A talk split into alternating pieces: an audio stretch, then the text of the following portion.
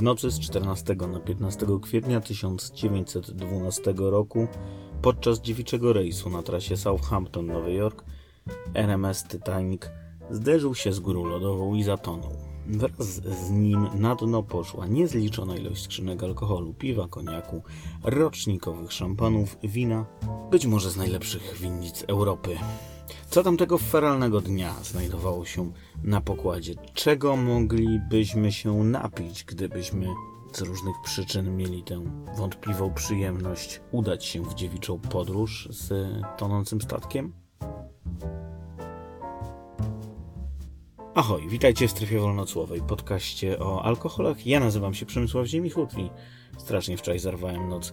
Czytałem o piekarzu z Titanica do czwartej nad ranem i zasnąłem na kanapie. Trochę się przespałem, ale musiałem rano wstać, bo mam obowiązki. Mam podcast. Niektórzy mówią, że robiąc podcast o alkoholu nie można gadać o piekarzu z Titanica. Nieprawda. Możesz, musisz tylko napisać ciekawy skrypt i na tym polega odpowiedzialność. Ten odcinek e, ma swoją premierę na 10 dni przed 110. rocznicą zatonięcia najbardziej filmowego ze wszystkich zatopionych statków. Dlatego w tym odcinku mm, będę chciał pomówić właśnie o Titaniku w kontekście nie tylko suchych liczb i spisu butelek, które zatonęły, choć e, oczywiście to też e, ma swój urok i zapewne jest ciekawe, ale przez pryzmat jednej wyjątkowej postaci. Kim jest i jaki ma związek z alkoholem, wkrótce się wyjaśni. Tymczasem miejmy to z czaszki, powiedzmy sobie o najważniejszym. Podcast ten możecie zasubskrybować na platformie, na której aktualnie go słuchacie. E, zachęcam do tego, bo takich odcinków, e, to znaczy odcinków tego podcastu, może nie takich, ale będzie z pewnością e, więcej. Dobra, wracamy do Titanica. Strefa wolnocłowa. Wiedza, która procentuje. Charles Jocelyn urodził się w Birkenhead w Cheshire w Anglii 3 sierpnia 1878 roku. Już jako dziecko pracował na statkach m.in. Majestic i Teutonic. Pełnił wiele ról, w tym m.in. drugiego piekarza. E, dwóch z jego starszych braci, Richard i Theodor, również pracowali na morzu, ale w Royal Navy. Charles miał e, już za sobą jedno zatonięcie statku, zanim jeszcze wsiadł na Titanica. Piekarz był mm, na pokładzie SS Oregon, gdy statek ten zderzył się ze szkunerem jakieś 18 mil morskich, czyli około 33 km na wschód od Long Island w stanie Nowy Jork. 18 marca 1883 roku. Na Titanicu Charles pełnił rolę głównego piekarza. W pracy nie wylewał za kołnierz, ale podobno miał też aparaturę destylacyjną w swojej własnej kajucie. I tutaj wersje wydarzeń nieco się różnią. Nie wiemy, e, czy pił głównie whisky, czy sznaps, bo są też tacy członkowie jego rodziny, którzy po latach opowiadali, że nigdy nie widzieli, by Charles e, w ogóle kiedykolwiek miał w ustach alkohol, ale to nieprawda.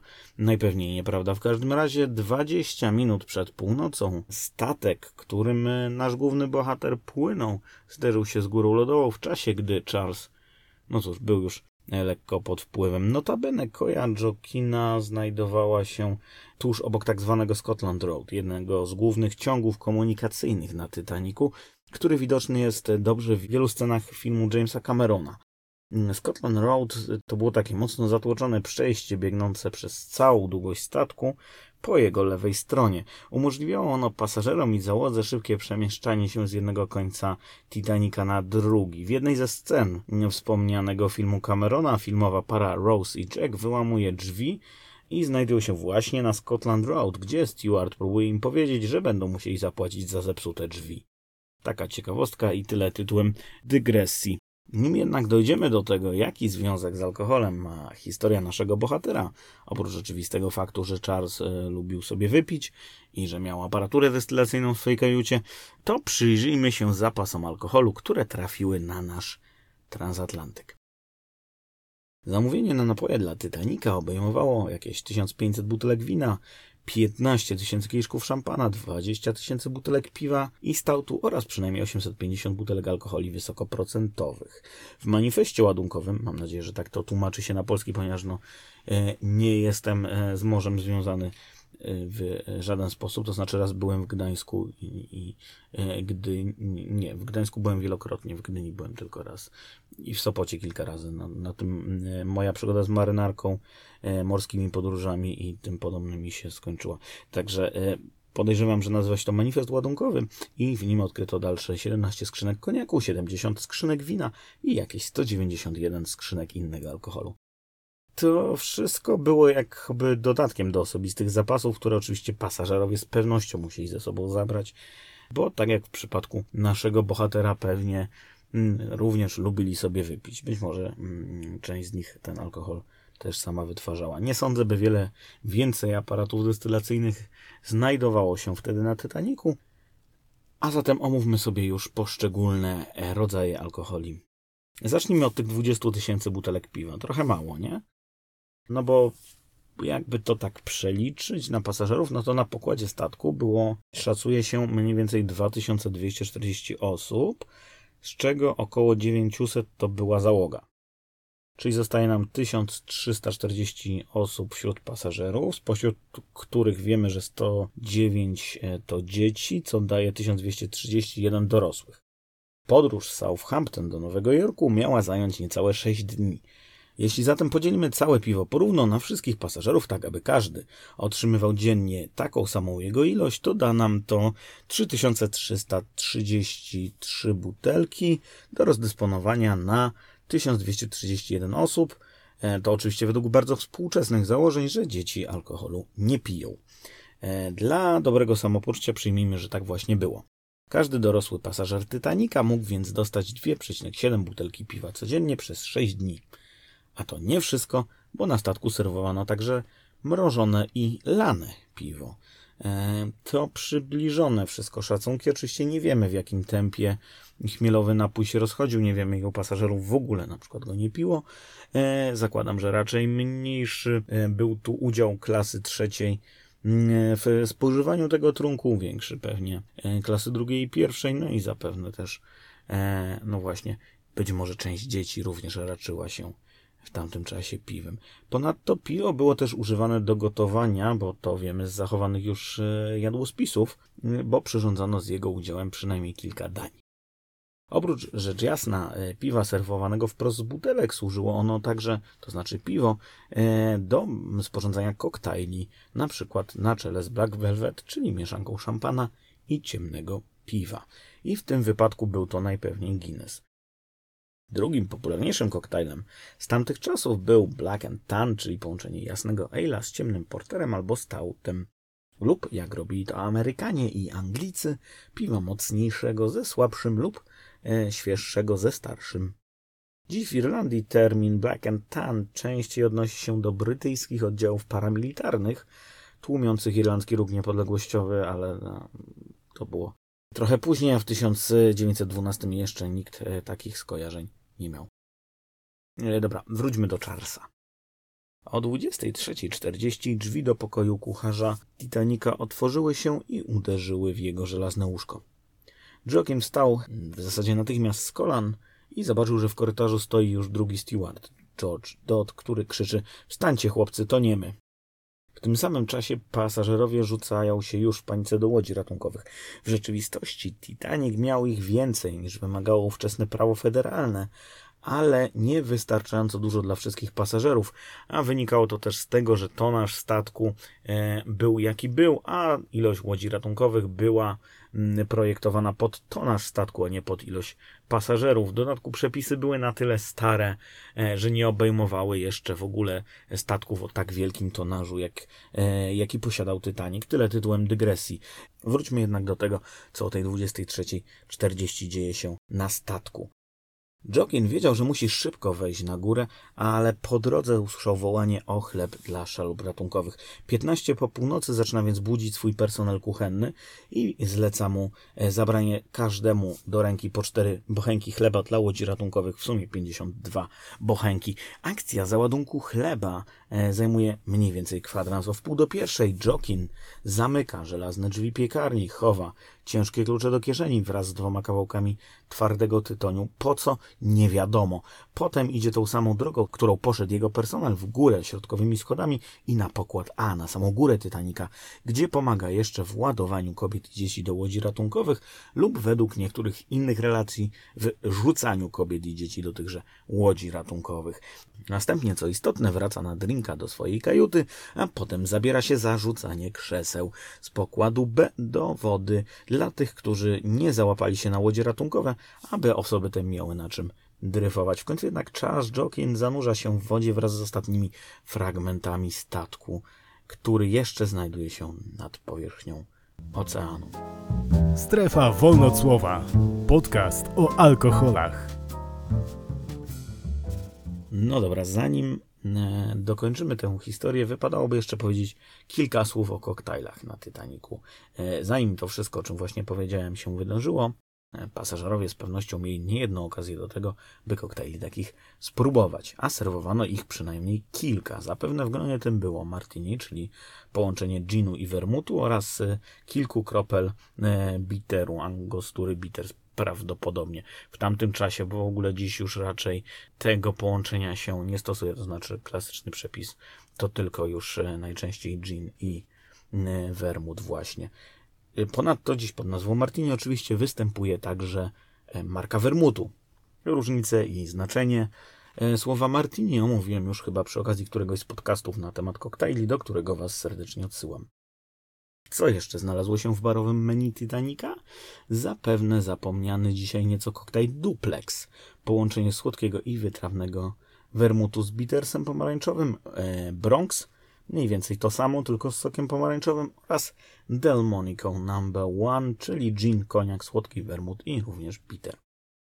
Ci z Was, którzy słuchali mojego podcastu na temat e, pierwszych koktajli, zapewne pamiętają, że kiedyś słowo koktajl oznaczało właśnie mniej więcej to, co martini w tym klasycznym przepisie, czyli połączenie alkoholu, wermutu i, i bitera. Być może też e, jakiś cukier, kawałek e, skórki z cytryny mógł się tam znaleźć, ale to wszystko. Koktajl zarezerwowany był dla takiej grupy napojów. Tyle tytułem dygresji.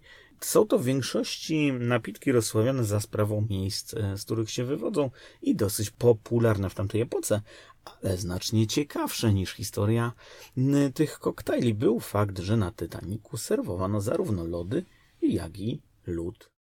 Statek miał własne zamrażarki wyposażone w sprężarki z dwutlenkiem węgla.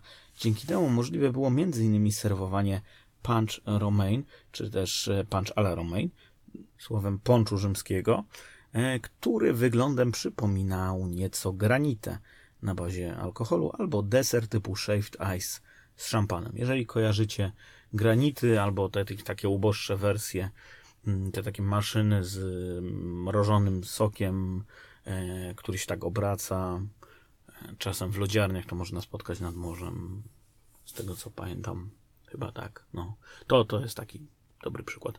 No więc to mniej więcej miało taką konsystencję. A składało się z mm, alkoholu, bodaj rumu, no i przede wszystkim właśnie szampana, soku z cytrusów, jajka, to znaczy białka jaj e, i to wszystko połączone było z kruszonym lodem.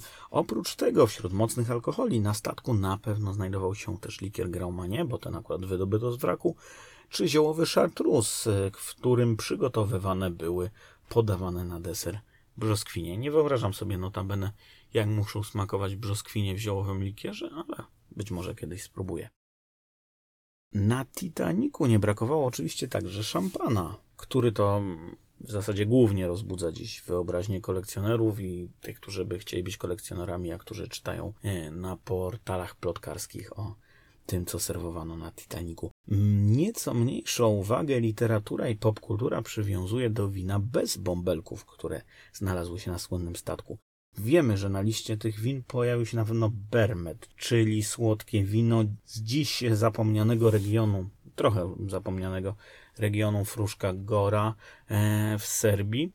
Zapewne na pokładzie no, nie mogło zabraknąć też Porto i Sherry oraz ogólnie mówiąc klaretów, czyli czerwonego wina z Bordeaux. Jeśli cokolwiek z tego zapasu się w ogóle ostało na dnie wraku, to z pewnością nie jest już pijalne, choć e, pewnie butelki w ogóle nie wytrzymały e, ciśnienia, jakie w ogóle panuje pod wodą, korki implodowały i wino zwyczajnie rozlało się do oceanu. Tyle mogę Wam z dużą dozą pewności powiedzieć o winie innym niż wina musujące na Titaniku, e, bowiem mm, temat ten jest przez badaczy i autorów książek na temat statku tego statku, e, z reguły zręcznie pomijany. Wróćmy zatem do szampana. Po latach e, z wraku wydobyto m.in. szampana Heidsieck Good American, mam nadzieję, że dobrze to wymawiam, rocznik 1907, które to wino w 2004 roku trafiło w ręce anonimowego kolekcjonera z Azji.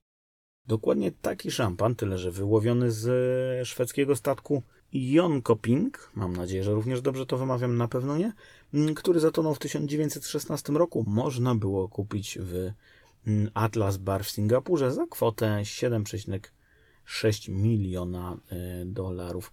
Można było kupić w singapurskim e, Atlas Barze. Podobno butelki tego trunku posiadał też Ritz Carton w cenie 190 tysięcy dolarów, czyli na, przy dzisiejszym kursie jakieś 800 tysięcy 283 zł. Dla pocieszenia e, dodajmy tylko, że nawet przy kursie 3,5 zł za dolara nie byłaby to atrakcyjna cena, e, choć byłaby zauważalnie niższa. Należy zakładać, że butelki wyciągnięte z bardziej znanego wraku, mam na myśli tutaj oczywiście e, Titanic, byłyby jeszcze, czy były jeszcze droższe. No i wciąż zapewne gdzieś tam na dnie jakieś butelki się znajdują. Co ciekawe, wspomniane egzemplarze, te, które, które wyłowiono i które się udało otworzyć, były w fenomenalnym stanie. E, jeśli wierzyć tym, którzy je konsumowali, no to były też całkiem pijalne. Zanim jednak przyjdzie Wam do głowy, że moglibyście ubrać akwalung i poszperać sobie trochę w poszukiwaniu co ciekawszych butelek, warto przypomnieć, że Titanic jest własnością prywatnej firmy, która trzyma pieczę nad wszystkim, co znajduje się jeszcze we wraku tego transatlantyku. No i dodajmy, statek leży znacznie poniżej głębokości, na którą normalnie zapuszczają się nurkowie, nie tylko w maskach do snorkelingu, ale także z całym bardziej skomplikowanym oprzyrządowaniem. Dobra wiadomość jest taka, że wrak można odwiedzić dzięki organizacji Ocean's Gate Expeditions, e, która organizuje takie dziesięciodniowe wycieczki, podczas których przez 8 dni można rozkoszować się załatwianiem potrzeb fizjologicznych do przenośnej toalety na dnie bezkresnego oceanu. Oczywiście, o ile spełniacie odpowiednie warunki, na przykład jesteście wysportowani i jesteście naukowcem jednocześnie, no i potraficie mm, troszeczkę powściągnąć swoje potrzeby fizjologiczne. I po co ja to wszystko mówię? Miało być o szampanie, a kolejny już podcast spędzam na gadaniu o sikach i kupie.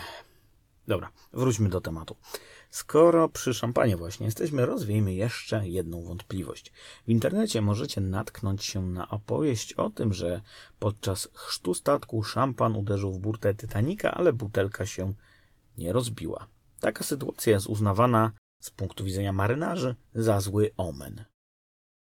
Jednak w tym przypadku pęknąć nie mogła taka butelka, bo nikt jej rozbijać przede wszystkim nie próbował.